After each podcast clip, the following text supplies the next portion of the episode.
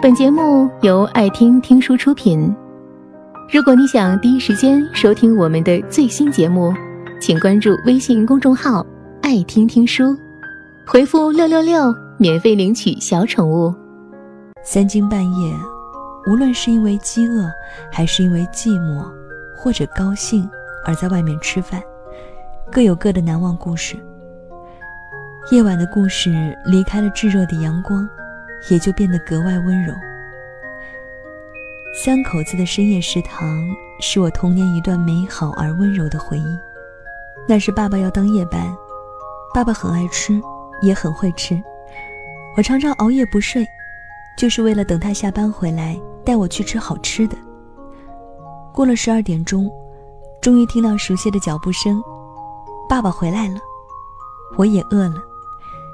他大概是早已经想好这天晚上要吃什么，高高兴兴地领着我和妈妈去吃各种夜宵。我们住在湾仔，香港的湾仔从前有个别名叫不夜天，这里是个五光十色、夜夜笙歌的地方。到了夜晚，依然灯火通明。同一条街有几家麻将馆，每隔十步就有一家舞厅，还有戏院、歌厅和台球室。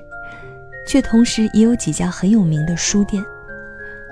湾仔有那么多过着夜生活的男男女女，是销金窝，也是一片江湖，自然也就有很多通宵营业的排档和小饭馆。有一段很长的时间，我们差不多每晚也会去一家叫三六九的小菜馆。三六九做的是上海菜，我最爱吃那里的排骨面和芝麻汤圆。他们的芝麻汤圆每一颗都像橘子那么大，我的童年却是怎么吃都吃不胖的童年，瘦不伶仃的，大人都以为我肚子里住了一窝虫子。除了排骨面和芝麻汤圆，我也很爱吃三六九的上海粗炒面、五香牛肉和油爆虾。妈妈爱吃鲜肉锅贴和炒年糕，爸爸什么都吃，只要有冰冻的啤酒就好。那时的三六九有两层高，灯光很白，空调很冷，常常有各式人物登场，应该也有许多的痴男怨女。可惜我那时太小了，不懂得旁观别人的故事。湾仔现在还有一家三六九，已经不是旧时那一家，也不再原址，依然是半夜才打烊，听说味道比不上从前了。这些年来，我一直寻找好吃的排骨面，可是很多上海菜馆的菜单上都没有这道主食。一碗排骨面卖不了多少钱，老板宁愿多卖些赚钱的小菜。即使我能找到儿时常吃的排骨面、港式西餐厅的黑椒牛排和排档的海鲜小炒，无论如何，也不会是童年的味道了。那家灯光很白、空调很冷的馆子已经不在，排档和西餐厅也消失了。三口子，而今只剩下一个人。我也早过了怎么吃都不胖的年纪，再也不敢吃夜宵了，会长肉啊。童年之后，我再次偶然吃夜宵，是在电视台混的那段日子。那是年轻又好奇。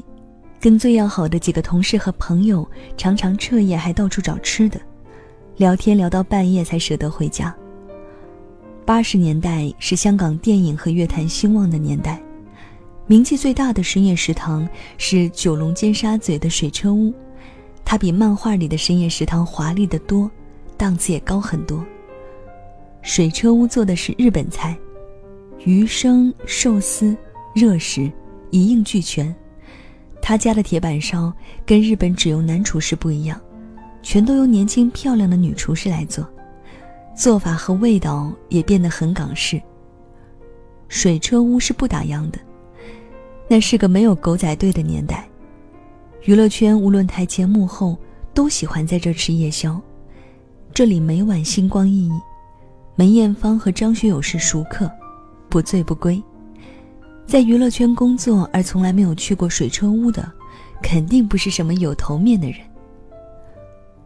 日剧《东京女子图鉴》里面女主角说：“三十岁前由男朋友请客。”在惠比寿的 Joan Robican 吃一顿晚饭，是每个东京女子的梦想。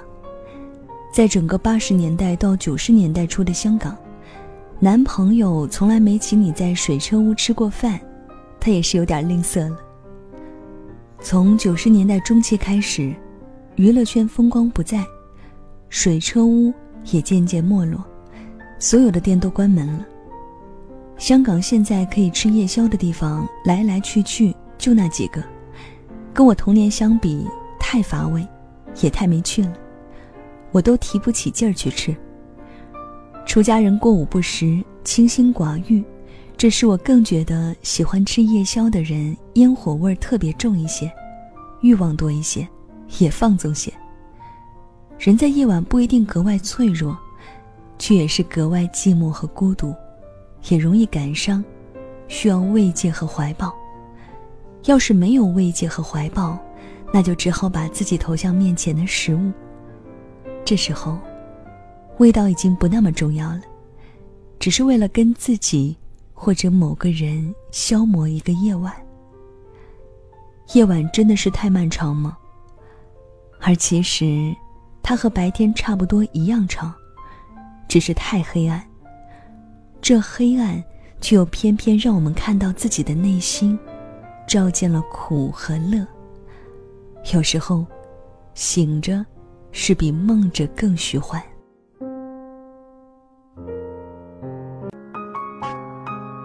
本节目到此就结束了，感谢各位的收听和陪伴。更多精彩内容，请关注微信公众号“爱听听书”。回复六六六，免费领取小宠物，也欢迎你收听今晚的其他栏目。我们明晚见，晚安。